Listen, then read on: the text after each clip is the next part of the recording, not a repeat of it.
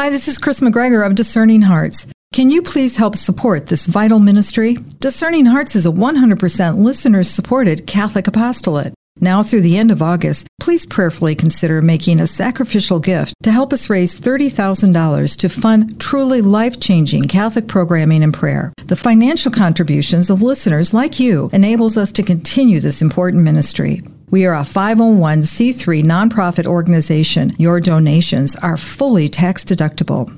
Again, between now and the end of August, please visit discerninghearts.com to make your donation. Thank you, and God bless you from all of us at Discerning Hearts. DiscerningHearts.com, in cooperation with the Oblates of the Virgin Mary, presents A Sister of St. Therese, Servant of God Leonie Martin, Bearer of Hope, with Father Timothy Gallagher. Father Gallagher is a member of the Oblates of the Virgin Mary, a religious community dedicated to retreats and spiritual direction according to the spiritual exercises of St. Ignatius of Loyola. He is featured on several series found on the Eternal Word television network. He's also the author of numerous books on the spiritual teachings of St. Ignatius of Loyola and the Venerable Bruno Lanteri, founder of the Oblates of the Virgin Mary as well as other works focused on aspects of the spiritual life. A Sister of St. Therese, Servant of God Leonie Martin, Bearer of Hope, with Father Timothy Gallagher. I'm your host, Kris McGregor. So we move now to seven years later. Leonie is 78 at this point.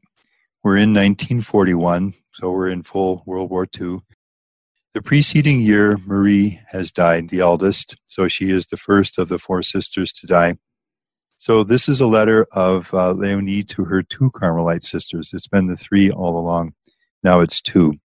And she's writing on Easter, so Lent has finished and she's free to write again. April 13th. Darling little sisters, the time has come. I can feel it. I'm going into my eternity. So it's no longer that when will this happen and as long as you want, Lord, but she knows now the time has come. What bliss! I'm completely settled in the infirmary. So she's no longer in her own cell in the monastery, but needs to be cared for. Your dearest wish and mine will be fulfilled.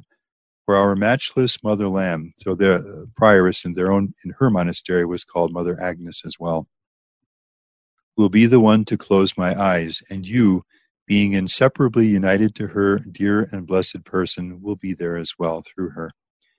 From your arms, I hope, I will fall into those of our most merciful Savior and his most holy mother, my darling Mamma, and into those of all our relatives, the blessed and glorious inhabitants of the heavenly homeland. So, heaven for her is the meeting with Jesus, Mary, as she mentions, but it's also very centrally for her the union again with the family members.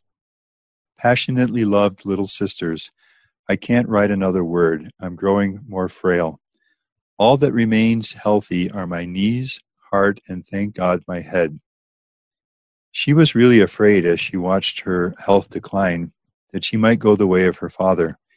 The institution where her father was uh, placed when he had his mental problems was in the same city of Caen. And so she's very well aware. She even wonders at some point, will I finish my days there? But what she says here is beautiful. All that remains healthy are my knees, heart, and thank God, my head. But he can take all this, everything is his.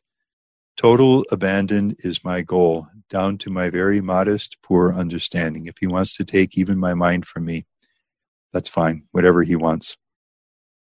I'm quite overwhelmed considering how much affection and consideration I'm receiving from Mama Lamb, that is her superior, and all my dear sisters. She always marvels at that. Your little visitation sister, whose heart is very great and loving. So her body is is uh, weakening, but her heart is very great and loving. Six days later, and she's writing to Celine. Now, the background to this is some kind of writing appears to be going on about the family through the sisters in the Carmel, and they apparently have written to her to ask some details about Louise, the maid. And in a preceding letter, she said something to them about that. Because that is in her mind, she writes this about Louise. I wholeheartedly forgive my persecutor, and I'm very grateful to her for having nursed our darling Mama during her last illness with affection and true devotion, which she did. Darling little Mama, so this is uh, her sister Pauline. I could well die suddenly. My heart is being constricted by my ribs, which are on top of each other. I choke when I cough and sneeze. It's almost enough to make me cry. And then she says, I'm too small to be damned. Little children are not damned. I'm hoping to fall into Jesus' loving and merciful arms. I'm not afraid of him. And as I mentioned earlier, there was never, ever a time in her life when uh, Leonie was afraid of God, nor afraid of death and what would await her. Little children are too small to be lost. I'm not afraid of it. And this is the final letter that I'll quote here. So this is May 25th, and as I mentioned, she died about five weeks later in uh, in July. Beloved little sisters, my heart is bursting at seeing so much affection on your part. So they're writing. Well, we'll see it in a moment, but they sent a couple of these turn sisters to be there. The tears I shed are very sweet. I can feel your prayers significantly helping me climb my Calvary. Together with the blessings of our family up above, and in particular those of our holy visitation aunt, whom I love so dearly and venerate still. This is a little note from the soul of a great sinner, one who cannot be afraid of God. This is a well lived life that leads to this. On the contrary, and here it is again, it's Therese, but it's now it's pure Leonie. On the contrary, it's my extreme poverty that makes me so confident. And it fills me with joy to think that when I leave the maternal arms of our beloved mother, her own superior, I'll quite naturally fall into those of Jesus and my heavenly Mama. How bold I am. Your little sister who loves you so very dearly, Sister Francoise Therese. And then, as I mentioned, five weeks later, she would die. Now, I think the best way to speak of her final days, her death, and what followed is to quote from the obituary that I mentioned earlier. And so I'm just going to read what her fellow visitation sisters wrote about her last days and all that happened in them. And I think it'll be a fitting conclusion to the story of the life we've been sharing. So, on June 11th, the feast of the Blessed Sacrament, she showed herself to be most happy at recreation. She observed that day the anniversary of her baptism. She was always proud of that. She read for the community her canonized sister's act of oblation to merciful love. In fact, she was given permission uh, decades earlier, I haven't mentioned it, to pray that prayer daily. For many years of her life, she prayed that prayer every day. She read this part of it, reciting, I cannot receive Holy Communion as often as I desire, because in Therese time they were not allowed to receive communion daily. But Lord, are you not all powerful? Remain in me as in a tabernacle, and never separate yourself from your little host. She emphasized touchingly, without musing, without doubting, but firmly, that after that morning's communion would come the viaticum, so she expects that her death will be coming fairly quickly. On the following day, our courageous sister, and partly why I want to read this too is because now we see her through the eyes of her own sisters who lived with her the visitation sisters, and you see the affection for her. On the following day, our courageous sister began to rise very early, as was our custom, fearing that she would not be in time to receive her God. A few minutes later, her infirmarian came to help her dress, but instead found her unconscious. Our very honorable mother was immediately alerted and judged her condition to be grave. She alerted the chaplain to give her the last sacraments before celebrating Mass. The dear patient was unable in the subsequent hours to communicate to us her thoughts, since she had lost the power of speech, a great sacrifice for one of such an expansive nature. Two uh, external sisters from the Carmel of Lisieux, so they've informed uh, the sisters in uh, Carmel, and as I say, this is a lovely thing. They send two of the sisters who can travel to be there for all of us, to be there, and then, of course, to later share all of us with the sisters in Carmel, arrived in the afternoon bearing the comforting intentions of her two well loved Carmelite sisters, both of whom felt closer to her then than ever before. Through this special privilege, we were able to receive them into the, our cloister, so they allowed these two uh, externs to come in. Thus, giving our sister Francoise Therese the consolation of recognizing them and receiving their smiles one last time. This state of weakness and suffering lasted for another five days. During this time, we surrounded her with prayers, and each evening the chaplain would come to renew the grace of holy absolution, staying to bless and preside in the recitation of the rosary prayed around the bed of our venerable infirm sister. Each morning after Holy Communion, our very Reverend Mother would come to Leonie's sickbed to finish her act of thanksgiving. That's a nice thing, you know. She's making her Thanksgiving and she comes to pray at Leonie's bed. Leonie would ceaselessly finger the rosary beads that came from her well loved sister, Marie of the Sacred Heart, which she had requested and received from the Carmel. She, when Marie had died, she'd asked for her rosary. She had that, and in her last months, she she always had that in her hands.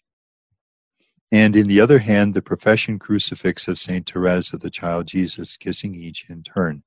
She seemed much moved when we sang the saints' verses. So, this verse that they're singing from Therese, probably her most famous poem, To Live in Love, quoting Therese, To die of love, a sweet martyrdom, that I wish to suffer.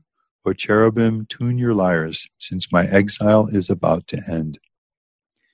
Nearby, there was a reproduction of the statue of the Virgin of the Smile that had miraculously cured Therese. She gazed upon it with an ineffable smile of her own and stretched her arms toward the image while we murmured these familiar words of Therese You who came to smile at me in the morning of my life, come and smile once more, Mother, at its close.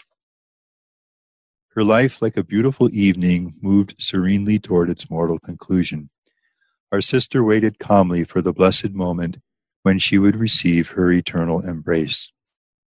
In imitation of her sister, the saint, she spent several hours before the end throwing rose petals upon her crucifix from flowers that her two Carmelite sisters had cut from the Lisieux monastery garden. Now, Therese had done that when she was in her last days.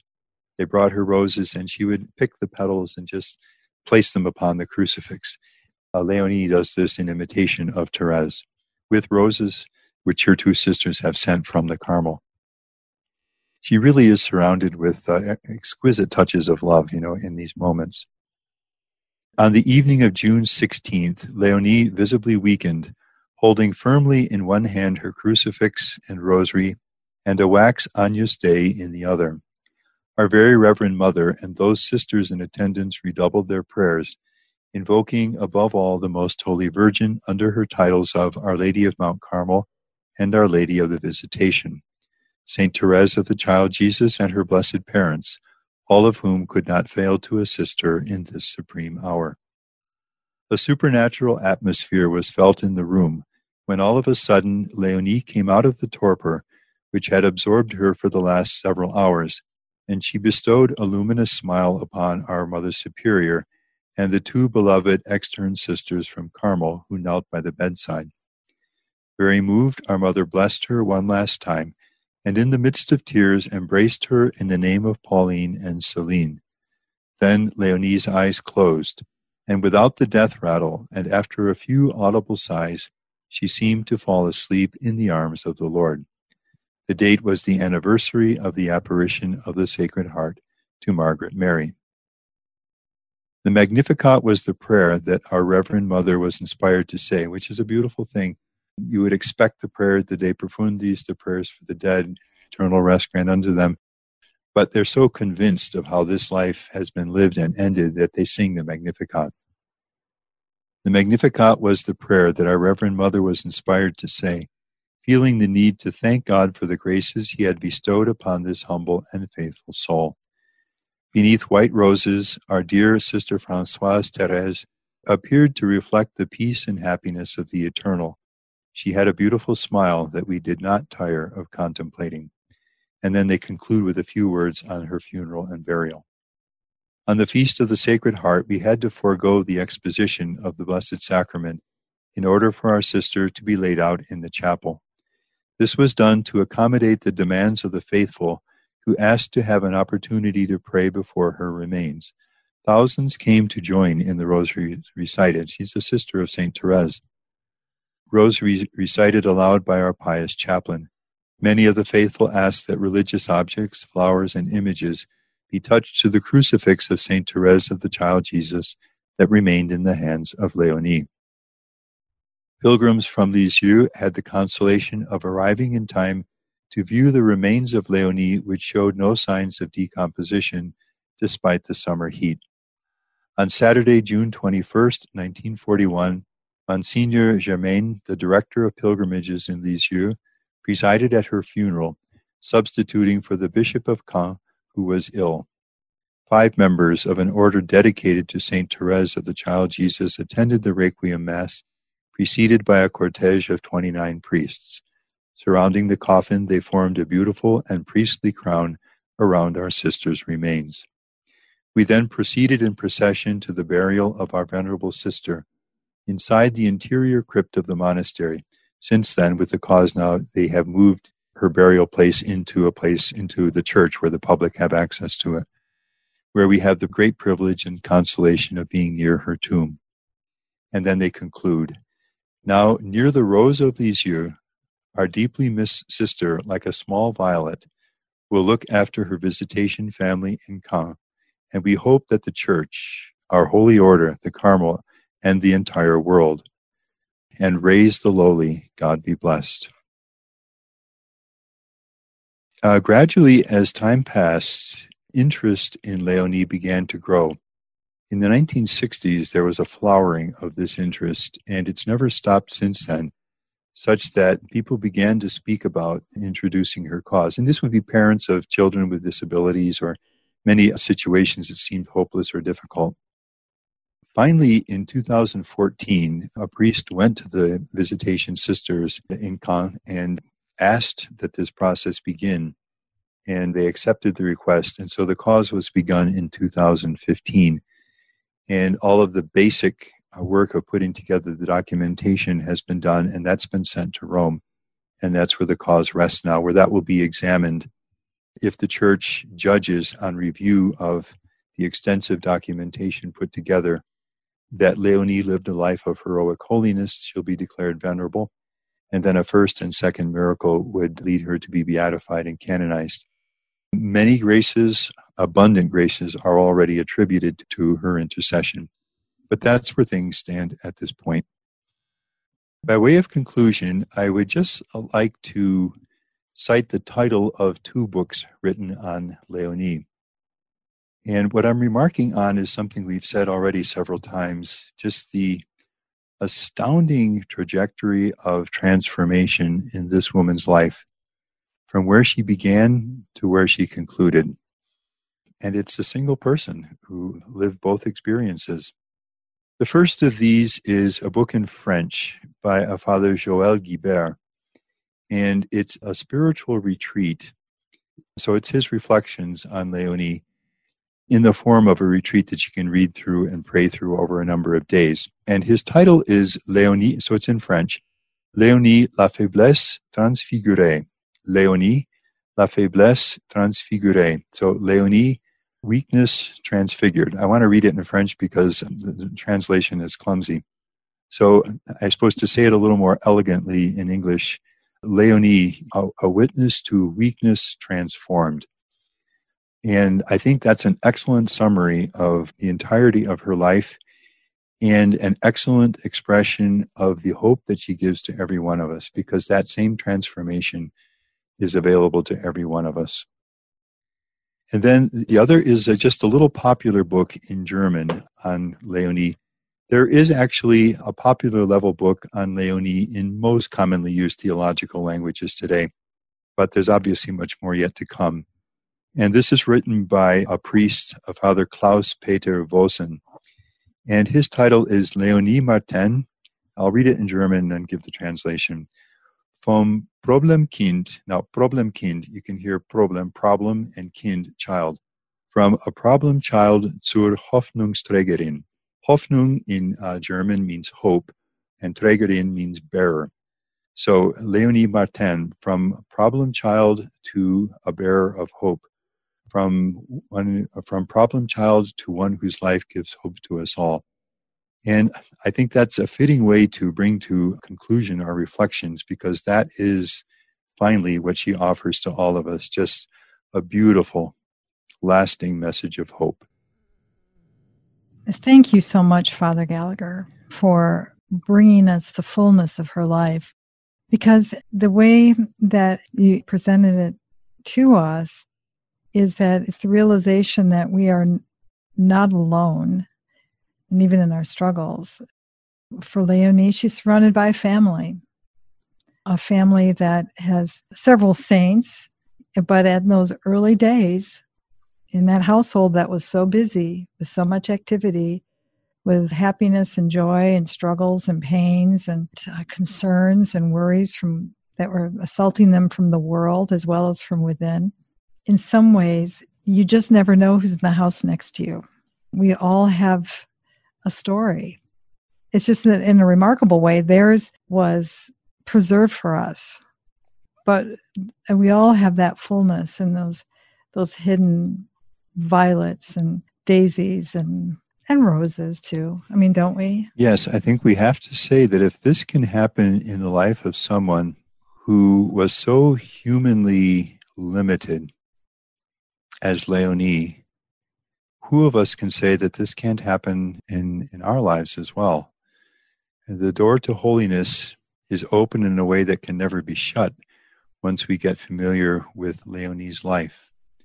Just thinking as you say this, you touch something else that one of the commentators says about Leonie that in a, a world in which we live, in which human dignity is stripped from so many people, people treated as you know lesser and just a, a, consumer society in the way that pope francis often speaks about it. And leonie is a witness to the human dignity that every one of us has to a person from whom that dignity could have easily been taken away and who could have easily surrendered it and who found her dignity, who knew her worth as loved by the Lord, even in, espoused to the Lord, as called to an eternity of joy.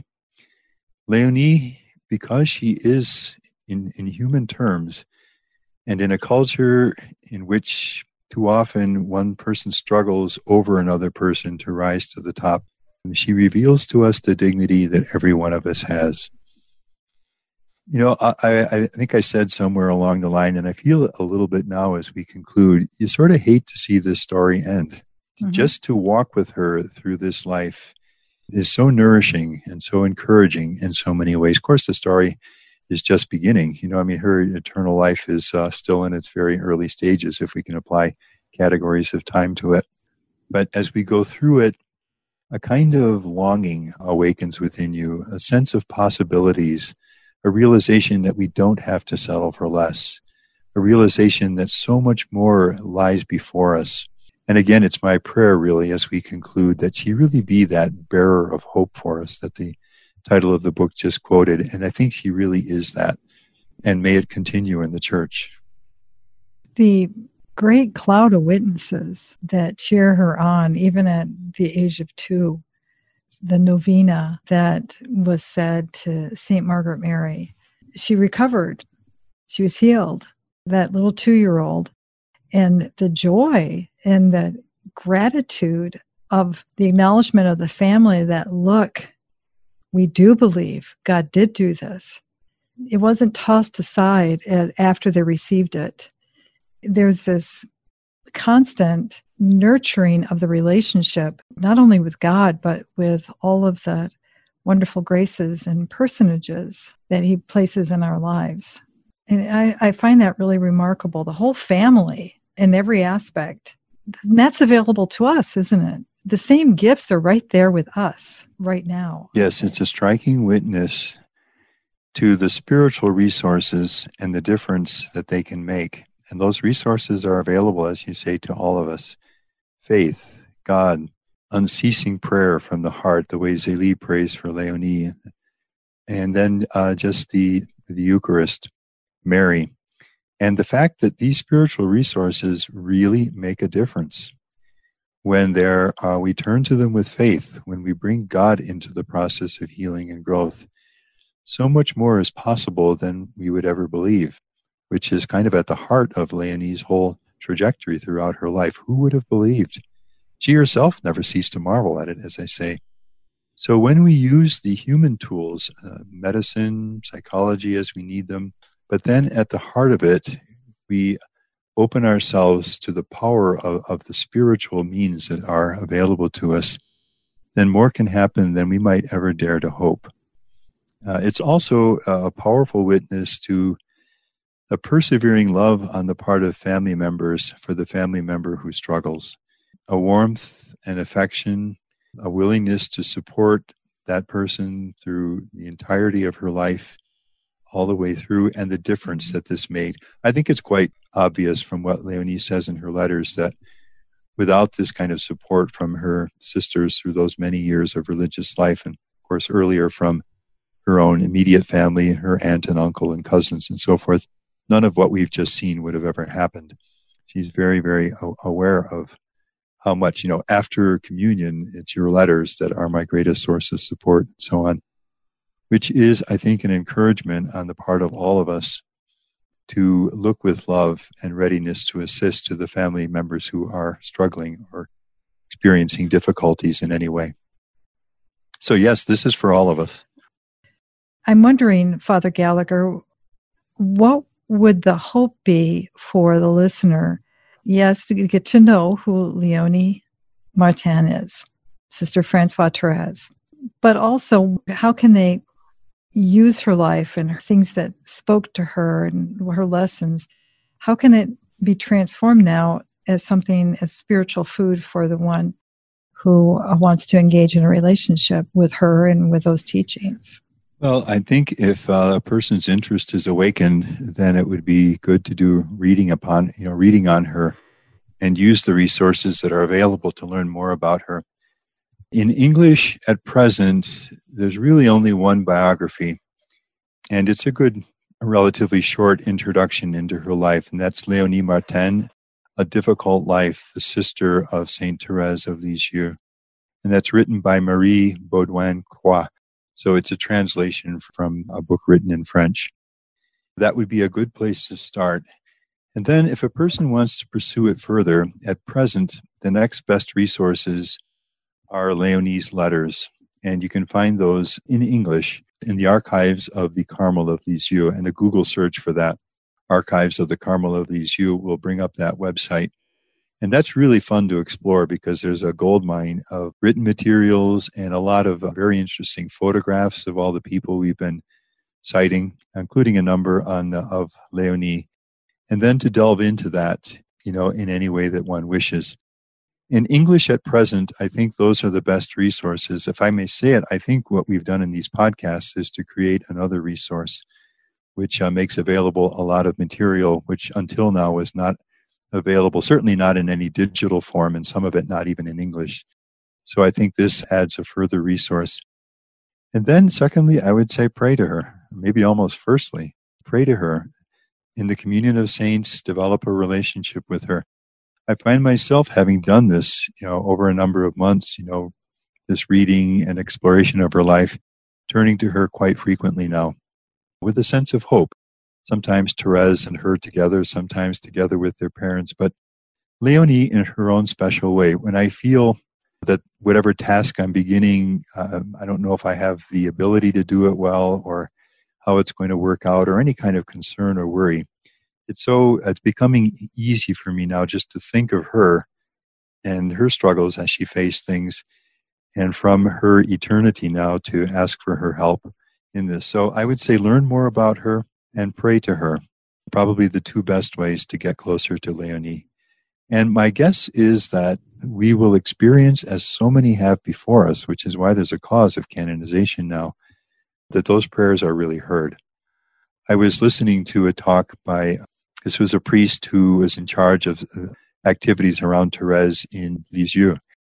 And he was commenting how both he and those in charge in Alençon, uh, where they receive many requests uh, for prayers, uh, Therese and uh, Leonie he says, We not only have the confidence that these prayers are heard, but we have the evidence because we have seen so many prayers answered. And that's going to be my bet if people turn to Leonie. A lot of hope will come and a lot of grace will enter our lives. And to live the little way. As you read it and you and you take that into your prayer, she's a living example. It can happen. It, it does transform your life. The more uh, we learn about Therese, the more we'll understand Leonie, because uh, she is really the key as we've said many times. So that is another way to get to know Leonie. Delve into Therese, and you are essentially delving into Leonie as well. Father Gallagher, thank you very it's much. It's been my privilege. Thank you for making this happen. You've been listening to A Sister of St. Therese, Servant of God Leonie Martin, Bearer of Hope, with Father Timothy Gallagher. To hear and or to download this episode, along with hundreds of other spiritual formation programs, visit discerninghearts.com, or you can find it on the Discerning Hearts free app. This has been a production of Discerning Hearts in cooperation with the Oblates of the Virgin Mary. We hope that if this has been helpful for you, that you will first pray for our mission, and if you feel us worthy, consider a charitable donation, which is fully tax deductible, to help support our efforts. But most of all, we hope that you will tell a friend about discerninghearts.com. And join us next time for A Sister of St. Therese, Servant of God Leonie Martin, Bearer of Hope, with Father Timothy Gallagher.